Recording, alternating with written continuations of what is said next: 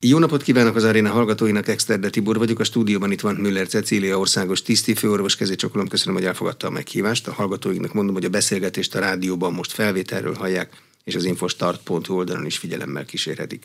Látnak most, vagy lát a tudomány olyan kórokozót, ami a koronavírushoz hasonló világjárvány csinálhat, vagy most nem látnak ilyet? Jó napot kívánok, köszönöm szépen a meghívást, és üdvözlöm a kedves hallgatókat.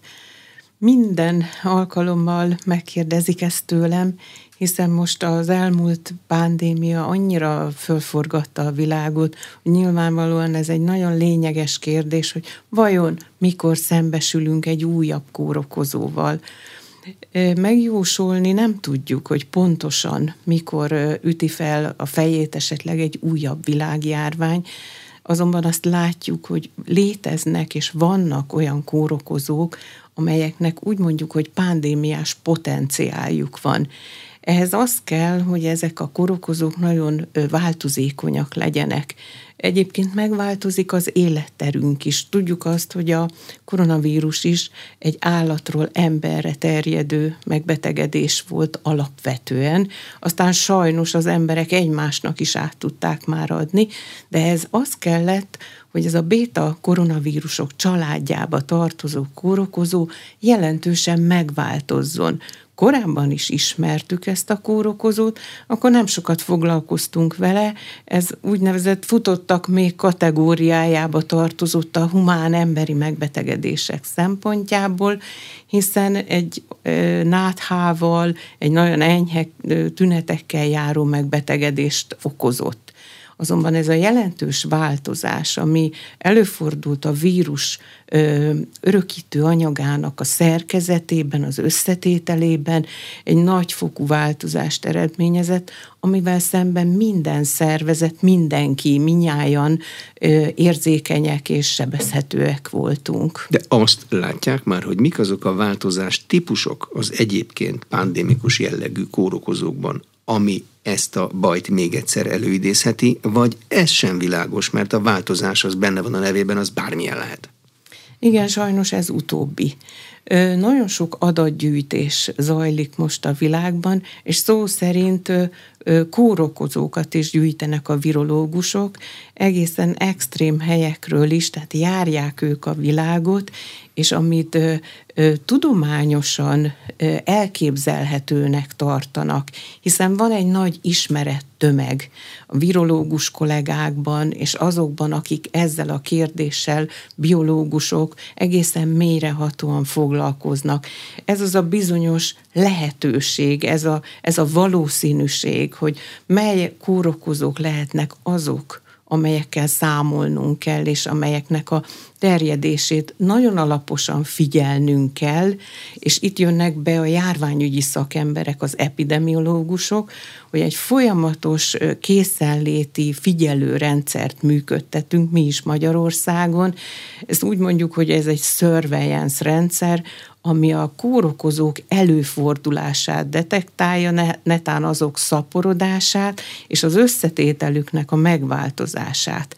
Erre az úgynevezett, ez többször elhangzott a pandémia során, hogy ez a bizonyos szekvenálás, amikor egészen apró részekre szedjük a, a vírusoknak az örökítő anyagát, azoknak a típusát és a sorrendjét vizsgáljuk, és akkor jönnek a járványügyi szakemberek, hogy ezek a változások eredményezhetnek-e a megbetegítő képességben, vagy bármi egyéb ö, például világjárványt okozó képességben olyan ö, kórokozókat, amelyekre fel kell készülnünk időben, amennyire csak lehetséges. Úgy kell számolnunk, hogy valami hozzánk képest távoli helyről fog származni, ha fog származni az a kórokozó, ami megint világjárványt csinál, vagy arra is kell számolni, hogy Budapest külsőn egyszer csak előáll egy olyan kórokozó, amit még nem látott a világ. Vagy ha ilyen előáll, akkor csak az távoli területeken okoz hat járványt? Tehát mi ennek a logikája? Sajnos nem. A logikát nagyon nehéz mondani, hiszen nem, nem jellemző a biológiára a logika. Tehát a változások bármikor bekövetkezhetnek, akár Budapest külsőn, akár Afrikába, vagy egy másik földrészen. Tehát, hogy honnan jön ez a változás, ezt is nagyon nehéz megmondani. Azt minden esetre tudjuk, hogy a környezeti változások ezeket jelentősen befolyásolhatják. Tehát itt az éghajlatváltozás és egyéb környezeti tényező is hozzájárulhat ezekhez a változásokhoz.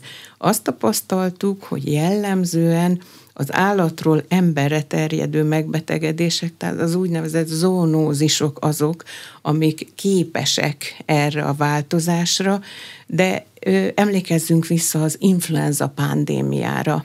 Az, egy, az is egy nagyon jó példa erre, ö, ott tudjuk azt, hogy a madárt, a madarakat megbetegítő kórokozók, tehát a madárinfluenza, és a humán, tehát az embereket megbetegítő influenza vírus egy úgynevezett keverő edénybe, a sertésbe találkozott, tehát a sertés volt az az élőlény, amely érzékeny volt mind a két kórokozóra, azaz mind a kétfajta kórokozó meg tudta betegíteni. És ebben az élőlényben jött létre tulajdonképpen az a genetikai csere a két ö, típusú influenza vírus között, amely egy olyat eredményezett, ami már az embereket is nagy számban meg tudta betegíteni.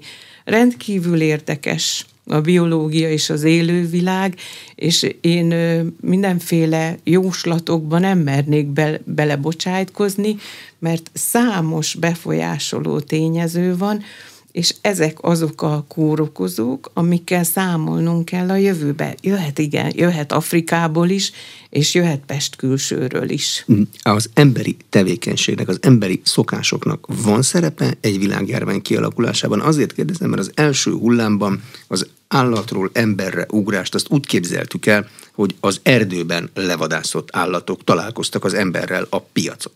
Ez így van?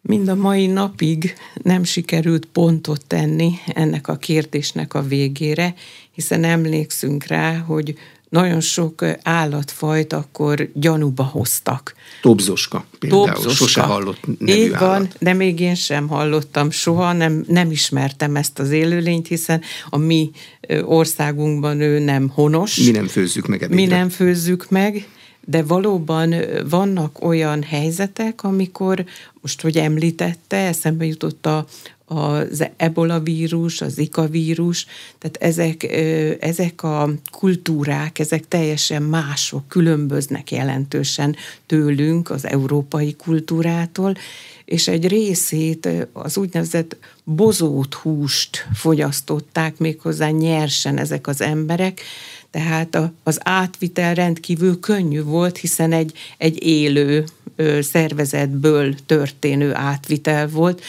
se hőkezelésnek nem vetették alá, se másféle eljárásnak, és ezért érezzük azt, hogy ezekről a területekről sokkal könnyebben jönnek és állítódnak elő tulajdonképpen ezek az újfajta kórokozók, illetve a megváltozott genetikájú kórokozók, mert a mi higiénés viszonyaink között ezek nem jellemzőek, tehát nagy valószínűséggel mégiscsak azokon a vidékeken kell keresnünk ezeknek az új forrását, ha úgy tetszik, ahol mások a körülmények, nem ilyen kultúrában élnek az emberek, mint mi mondjuk Magyarországon. Ha már elítottunk a család legfontosabb helyéig, a konyhához, a mi ételkészítési szokásaink, a sütés, meg a főzés, ezek általában jó védelmet adnak az állati húsban lévő kórokozók ellen?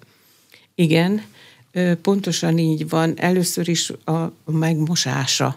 Természetesen, amit nyersen fogyasztunk, gyümölcsöket, zöldségeket, Magyarországon ezt egy jó alapos hidegvizes, folyóvizes lemosással ezeket el tudjuk távolítani. Ha kis mennyiségben maradnak is rajta kórokozók, azt ha elfogyasztjuk, azok nem tudnak szaporodni, tehát olyan minimális mennyiségben maradnak, hogy megbetegedést nem okoznak. Ezt úgy mondjuk, hogy infektív dózis. Tehát egy, van egy megbetegítő dózis, amit el kell fogyasztanunk. Ennek egy jó tipikus példája például a salmonella baktérium, ezt mindenki ismeri, és egy Egyszer mindenki ment már tőle a hát, mellékhelyiségbe. Előfordulhat, igen, azon, de természetesen e, ezt is, hogy a hőkezeléssel, tehát sütéssel, főzéssel a magát, a kórokozót, a baktériumot el tudjuk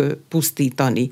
Azonban vannak olyan kórokozók is, ami tulajdonképpen a megbetegedést nem is maga, vagy nem csupán maga a baktérium, illetve vírus okozza, hanem az általa termelt méreganyag, a toxin. Ezek általában fehérjék, és egy részük hőlabil, tehát szintén, hogyha megfelelően sütjük, átsütjük, főzzük az ételeket, akkor ezek elbomlanak és nem okoznak megbetegedést de vannak úgynevezett hőstabil toxinok is, ezeket hiába kezeljük, vagy nagyon hosszasan kellene hőkezelni, csak akkor veszítik el a megbetegítő képességüket. Még mindig a konyhánál maradva, ami nagyon fontos, mert Igen. minden nap eszünk. A feldolgozott élelmiszerek azok általában a fertőzések szempontjából stabilak? Azért kérdezem, mert időnként elég gyakran jön olyan riasztás, hogy valamilyen élelmiszer tétel, mondjuk aflatoxinnal szennyezett, és akkor ezt villámgyorsan egész Európa leveszi a polcokról és vissza kell vinni. Tehát bízhatunk a hivatalos élelmiszer ellátásban? Én úgy gondolom, hogy Magyarországon bízhatunk az ellátásban, hiszen az import során is az élelmiszer útja nyomon követhető kell, hogy legyen. Ennek a, alapvetően a nébik, mint hatósága felelős gazdája, tehát amikor arról beszélünk, hogy a termőföldtől az asztalig lássuk annak az élelmiszernek vagy alapanyagnak az eredetét, végig tudjuk követni, akkor azt is látjuk, hogy honnan származik az a, az, a, az alapanyag, és kivette át, milyen módon csomagolta, tehát ennek az apró részleteit is, és mindegyik el van látva, ugye különböző kódokkal, számokkal, tehát hogyha valami probléma felmerülne, akkor azt vissza lehessen keresni. Amit ön említett, az aflatoxin, az egy gomba, gombatoxin, tehát az, azt kell, hogy mondjam, hogy majdnem, hogy egy egy velejárója, például, ami közismert, jellemzően a különböző olajos magvakon találhatók ezek, és hogyha olyan az időjárás, amikor termelik ezeket a növényeket, akkor előfordulhat, hogy magasabb szintben vannak jelen, mint az, az a megadott határérték indokolná, illetve lehetővé tenni, és ezeket a termékeket ilyenkor visszahívják, hiszen tudjuk azt, hogy például az aflatoxin az rákkeltő hatású, tehát ezek nem elfogyaszthatók. De nem járványtani kérdések, de mert ahhoz, hogy én megeszem, attól másnak nem lesz baja, csak így, nekem. Így van, de hát természetesen az is fontos, hogy egyénileg sem betegedjünk meg. Igen, egy, egy méreganyaggal történt fertőzést nem tudunk továbbadni. Ez az egyetlen jó ebben a Igen, igen. A vírus, illetve a világjárvány keletkezésének elméletei közül kizárhatjuk a laboratóriumban keletkezés elméletét, vagy még mindig nem zárhatjuk ki? Több vizsgálat zajlott, emlékszünk arra, hogy a, a WHO, az Egészségügyi Világszervezet szakemberei is elmentek a helyszínre, Kínába, Wuhanba, ahol szerettek volna tájékozódni. Azok a hírek érkeztek, hogy nem tudtak teljes körűen tájékozódni, már nagyon sok adatot és információt nyertek, úgyhogy ez a kérdés nem lett tulajdonképpen lezárva. a virológusok szerint nem szükséges semmilyen összeesküvés elméletre gondolni, mert benne volt, ahogy kezdtük is a beszélgetést, a, a koronavírusba ez a képesség, ez a potenciál, tehát ő a, a legtöbb virológus az azt állítja manapság a tudományos világban, hogy ez természetes úton létrejöhetett ez a SARS-CoV-2 vírus. A világ egészségügyében, amiben benne van a járványtan is, milyen változásokat hozott ez a két év? Én azt gondolom, hogy rengeteg tapasztalatot. Egyrészt látjuk a sebezhetőségünket, noha fantasztikus technológiák állnak rendelkezésre a gyógyításban, és haladunk egyre bejebb. Tényleg elképesztő, csodálatos dolgokra képes már ma az orvostudomány. Ugyanakkor azt gondolom, hogy alázatra is tanított minket ez a pandémia, hiszen látjuk azt, hogy mindig lesz, mindig van újabb és újabb kihívás előttünk ez egy együttműködésre sarkalja alapvetően a gondolkodókat. Nagyon sok tudományos kutatás, nagyon sok olyan együttműködés született, amit más talán nem váltott volna ki.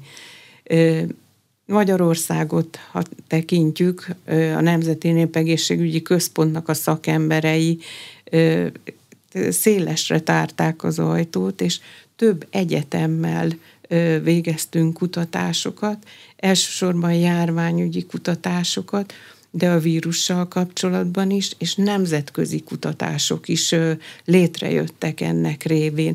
Én azt gondolom, hogy hogyha ha sikerül tulajdonképpen hát elengednünk azt a rengeteg veszteséget, azt a sok-sok fájdalmat és kárt, amit ez a járvány okozott, akkor megpróbálhatjuk ennek egy kicsit a hozadékát is értékelni.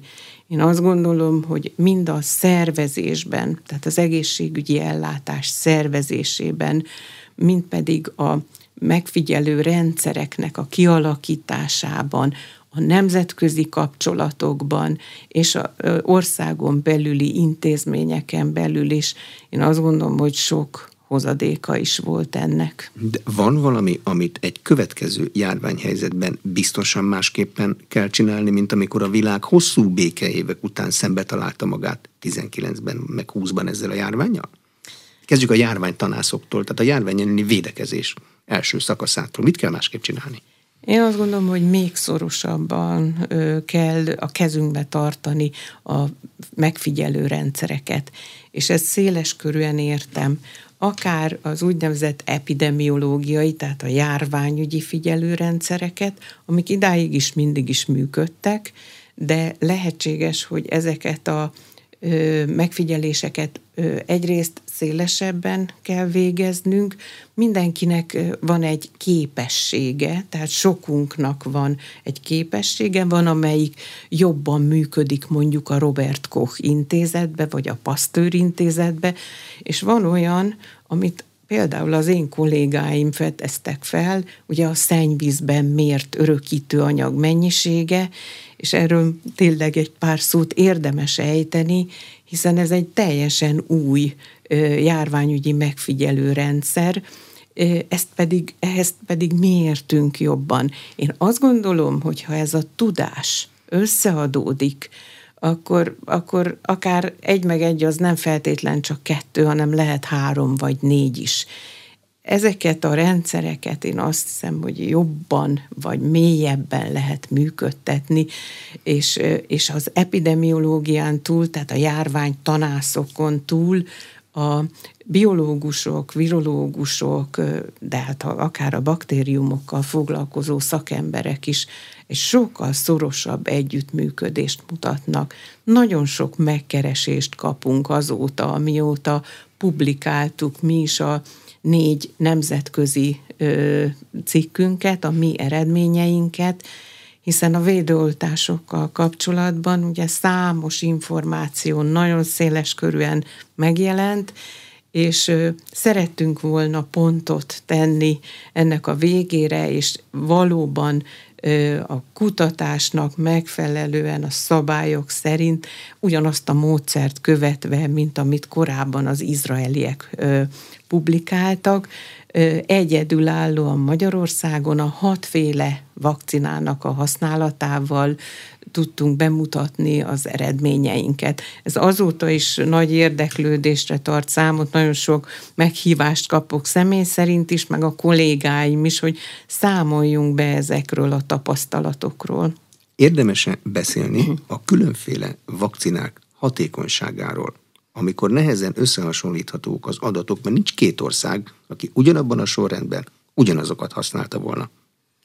Én azt gondolom, hogy érdemes beszélni, igen, mert egy gyógyszer, egy vakcina, bármi, amit az embereken alkalmazunk, és ráadásul felelősséggel tartozunk ezeknek a, az alkalmazása iránt, mindenképpen meg kell adnunk azt a szükséges információt, már csak azért is, hogy az embereknek az együttműködését megnyerjük, és egy, egy megfelelő tájékoztatást adjunk részükre. Én azt gondolom, hogy Magyarország járvány kezelésében nagyon fontos volt az, egy általában egy járványkezelésben rendkívül fontos az időtényező. Ez nagyon, nagyon egyértelmű, hogy a korai beavatkozás az a terjedést majd nyilvánvalóan meg fogja akadályozni. Ne felejtsük el, hogy itt azért is tudott pandémia kialakulni, mert ez egy légúton terjedő vírus. Tehát azt a lehe, legnehezebb megfogni tulajdonképpen, hiszen egy gyomorbélrendszer útján terjedő vírusnál elegendő a higién és rendszabályoknak a betartása, az alapos kézmosás, és természetesen a védőoltás felvétele ott is fontos lehet, sőt fontos is, de egy légúton terjedő vírust megakadályozni, annak a terjedését bizonyosan a legnehezebb. Ezért is volt nagyon fontos az időtényező számunkra. Minél több embert, minél nagyobb tömegben védetté tenni, minél előbb. És ezt tudtuk bemutatni ebben a, ezekben a tudományos cikkeinkben is, hogy a vakcina hatékonyságát alapvetően a gyártó határozza meg, amikor ő végig viszi azon az engedélyeztetési úton tulajdonképpen, amit ő, amire ő kötelezett, de mindegyik vakcinánál egy olyan 80 és 90 százalék körüli eredményességet mértek az első időszakban, hiszen tudjuk, hogy a vakcinák is változtak, időközben alkalmazkodtak az aktuálisan megjelenő törzshöz. Tehát nagyon bonyolult folyamat ez az egész. De volt választási lehetőségünk az elején, mert én úgy emlékszem, hogy hát eh, lehetett volna válogatni, ha lett volna kifejlesztett vakcina. De hát az elején jóval kevesebb volt, hiszen ott álltunk néhány hónappal a járvány kitörése után. Azt kellett használni, ami van. Így van, és, és hát mint egy karácsonyi ajándékként megérkezett, emlékszem 2020-ban az első Pfizer szállítmány, az ő vakcinája ért be hozzánk is az országba, de valóban rendkívül kis mennyiségben, tehát nem tudtuk még széles tömegeken alkalmazni. Aztán fokozatosan nőtt a szállítmány, és egyik másik vakcina követte, tehát így, így alakult ki a hatféle vakcina végül is, amit mi használtunk, de mindenképpen szükséges volt felderíteni az összes létező, elérhető lehetőséget annak érdekében, hogy minél előbb védetté tudjuk tenni az embereket.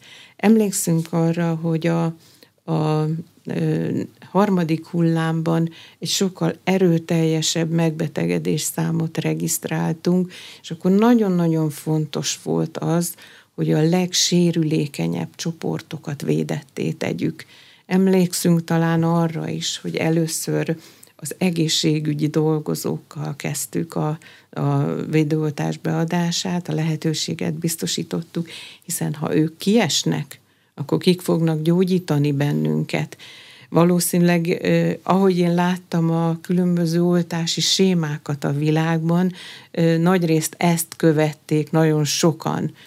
Utána jöttek az idősek, akiknek nagy része különböző krónikus megbetegedéssel is ben is szenvednek, és ők is nagyon veszélyeztetettek voltak. Emlékszünk azokra a borzalmas képekre, amint még az olasz, a spanyol képeket mutogatták a tévében, hogy nincs elegendő ellátás, egészségügyi ellátás, feküdtek a betegek a folyosókon, és az egészségügyi ellátó személyzet egyszerűen nem győzte az ellátást. Tehát nagyon fontos volt, hogy beszerezzük az elérhető vakcináknak az összességét, ami csak létezik a világban. Magyarországon bírta a személyzet, mert a jól emlékszem, magyar egészségügyi intézményekből a sajtó ki volt zárva annak érdekében, hogy zavartalanul működhessen az egészségügy, az a döntés született, hogy csak korlátosan, tehát beengedték a, a készültek felvételek, amelyeket továbbadtak, hogy láthassák az emberek, hogy, hogy mi történik. Én emlékszem egy intenzíves kollégára, aki gyönyörűen tudósított és beszámolt, és képekkel illusztrálva, természetesen a betegjogokat tiszteletben tartva, számolt be mindig az aktuális helyzetről. Magyarországon az egészségügyi dolgozók és a szociális intézményekben dolgozók, illetve az ellátórendszer, és ezt azt hiszem, hogy együtt kell mindenképpen emlegetni, emberfeletti teljesítményt nyújtottak, és számos alkalommal megköszöntem, és hadd tegyem meg most is, mert ez a kezdetek kezdetén ez borzasztó nehézségekbe ütközött, amikor a világ azzal küzdött, hogy hiány volt mindenből, még egyéni védőfelszerelésekből is, gyógyszerekből és mindenből. És ezért én azt gondolom, hogy nagyon bölcs döntések születtek, amikor mindent beszereztünk, és senkinek nem kellett választania, egyetlen egészségügyi dolgozó sem kényszerült abba a helyzetbe, hogy válasszon beteg és beteg között. A gyógyszereket behoztuk, sőt, magyar gyártás kezdődött, és, és hát a vakcinákat is, ami elérhető volt a világban. Úgyhogy én azt gondolom, hogy ezek helyén való döntések voltak, és mivel utólag is meg kell, hogy valljam, számomra is egy nagyon jó leső érzés, hogy a kutatásaink megmutatták ezeknek a viszonylag kevés információ birtokában hozott döntéseinknek a helyességét. Tehát amikor utólag igazolódik, hogy mégis jó döntést hoztunk, hiszen láttuk azt, hogy körülbelül a harmadik hullámba illetve a negyedik, negyedik elején, amikor már az időseink, a 60 év felettiek nagyrészt oltva voltak, akkor csak abba az egy hullámba körülbelül 3500 életet sikerült megmenteni a különböző vakcinákkal, a járvány teljes időtartama alatt pedig méréseink és számításaink szerint mintegy 9500 életet, amelyek a különböző vakcináknak voltak köszönhetők, és nagy, nagy mértékben, tehát 60 százalékban az úgynevezett nyugati, 40 pedig a keleti vakcináknak. Úgyhogy ez egy, ez egy epidemiológusként is én ezt nagyon kedvezőnek és egy, egy jó leső érzésnek látom, hogy, hogy azok a döntések, azok a meglévő tudásunk alapján egy helyes irányt mutattak. Hol tartunk most a COVID elleni oltási sémában? Általában már három oltása nagyjából mindenkinek van, de hát ezt én nem tudom. Mikor kell fölvenni a következőt? Az milyen lesz? Mint említettem, a koronavírus elleni védőoltások is különbözőek. Egyrészt a technológia, más technológiával gyártják őket.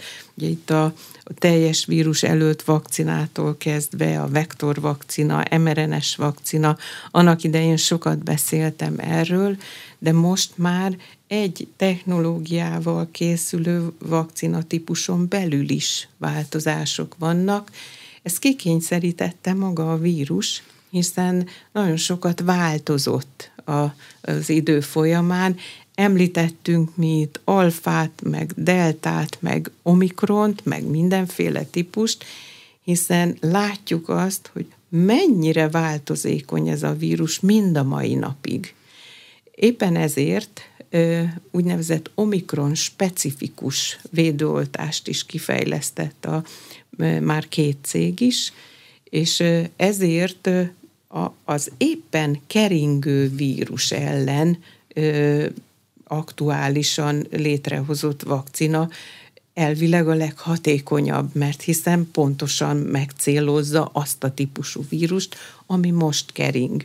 De ezek megvannak? Ott vannak a raktáron? Ezek, Azért kérdezem, ezek mert... megvannak, igen. Mert az probléma volt, hogy volt olyan vakcinatípus, amit csak hűtve, extrém hőmérsékleten Így lehetett van. tárolni. Aztán később kifejlesztettek olyanokat, amiket már nem annyira extrém hőmérsékleten is lehetett szállítani. Most, ami be van tárazva és specifikus, az eláll addig, amíg mondjuk nekem kell? Igen, egészen bizonyosan eláll. Egyébként ugyanarról a vakcináról beszélünk az első fajtánál, tehát ott nem a vakcina típus változott, hanem úgynevezett tárolási kísérleteket folytatnak a cégek, tehát azért toltuk mindig ki a felhasználhatósági idejét, mert kísérletek voltak arra, hogy alacsonyabb hőmérsékleten is még mindig jó a vakcina, ugyanaz a hatékonysága. Mm, és ami most be van tárazva, ebből az úgynevezett specifikus vakcinából, ami a lefordítva a konyha nyelvre a lehető legfrissebb, az azt jelenti, hogy ezek a rendelkezésre állnak akkora mennyiségben, amekkora mennyiségben ezeket majd fel kell használni? Igen, ezek az úgynevezett omikron specifikus vakcinák, tehát most a BA5-ös típus az, ami Magyarországon a legnagyobb mértékben, mint egy 98%-ban jelen van, amiket detektálunk, és aki nem vette fel még az emlékeztető oltását, tehát a harmadikat, vagy a, ö, több mint négy hónap telt el a harmadik oltás felvételétől, az ő részükre ajánljuk a második emlékeztető oltásnak a felvételét is, és lehetőség van arra, hogy ebből a típusból ö, vegyék fel. Tehát most ez kering. Ez elérhető az oltópontokon is, és elérhető a házi orvosoknál is. Gyerekek számára mi most a szabály? A gyerekek, hogy egy életkori határ volt, hogy mikortól vehetik fel. E, és attól is függött, hogy hány oltást vehetnek fel, vagyis mikor kezdődik náluk az oltási sor. Mi most a gyerekeknél a szabály? Ők mit vegyenek föl, és hol, és miért? Tudjuk azt, hogy most már 5 éves kortól rendelkezésre áll gyermek vakcina, Azonban az emlékeztető oltás, tehát a harmadik időrendben, számrendben a harmadikat, 12 éves kor felett ajánlja most a WHO felvenni, a többiek részére az alapimmunizálás elegendő. Tehát nagyon sokszor kérdezik tőlem azt is, hogy mi a helyzet az ötödik oltással. Sokan szeretnék felvenni, mert már régebben vették fel a több mint négy hónap eltelt az előző védőoltás beadásától. Egyelőre semmilyen adatunk nincsen arra nézve, hogy szükség lenne az ötödik oltásra, tehát csak azok esetében ajánljuk, akiknél három oltásból áll az alapimmunizálás. Ők jellemzően az immunhiányos betegek, vagy a, a kezelőorvosuk javasolja számukra valamilyen okból, mindig az oltóorvos dönt, hogy három oltásból álljon az alapimmunizálás, mert az ő immunválasza a védőoltásra nem olyan erőteljes, mint aki nem szenved ilyen betegségben. Ott pedig az emlékeztetőoltás értelemszerűen a negyedik, illetve az ötödik. De általában véve népességi szinten egy átlag egészségi állapotban lévő egyénnél az ötödik oltásnak még nincsen semmilyen bizonyítéka. Az emberek általában tudják magukról, hogy ők abba a csoportba tartoznak, ahol az alapimmunizálás három oltásból áll? Tehát ez mindenkinek világos, aki én, ilyen csoportban van? Igen, én úgy vélem, hogy igen, hiszen ők egyéb szempontból is egy szorosabb orvosi kontroll alatt lévő személyek, mert valamilyen formában már jelentkezett klinikailag náluk az, hogy ők ismert immunhiányos egyének. És a többiek, akik megkapták a harmadikat, de nem az első csoportba tartoznak, és náluk a harmadik az emlékeztetőt, ez már régen volt. Számukra ajánlott javasolt, erősen ajánlott, erősen javasolt. Milyen kategóriában van a negyedik a sorban?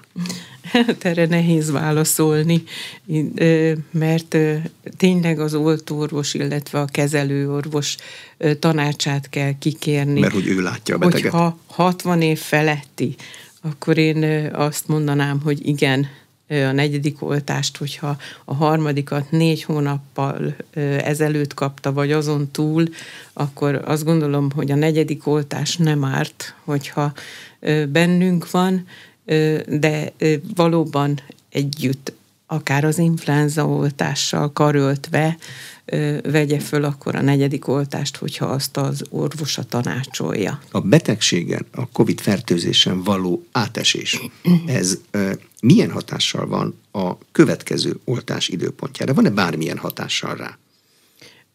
Korábban azt javasoltuk, hogy ugyanezt az időszakot várják ki, mert hiszen ez a maga a megbetegedés is immunválaszt és antitestek képződését generálja, vagy ö, sejtes immunitás, tehát kiváltja azt az immunválaszt hasonlót, mint amit a védőoltással szeretnénk elérni. Viszont az a tapasztalat, hogy a betegség kiállása nem vált ki olyan erőteljes immunválaszt, mint a védőoltás.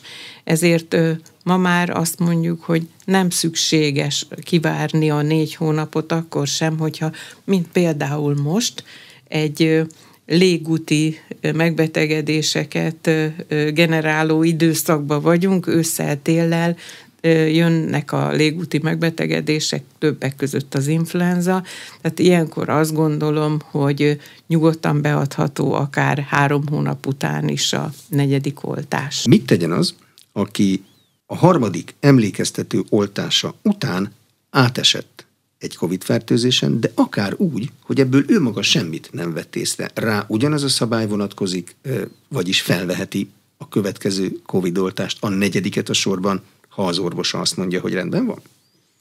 Igen, természetesen felveheti, ugyanis tünetmentesen, hogyha átesett a betegségen, ez nem befolyásolja a védőoltás felvételének a lehetőségét. Úgyhogy nyugodtan ugyanúgy vegye fel, ahogyan korábban már említettük.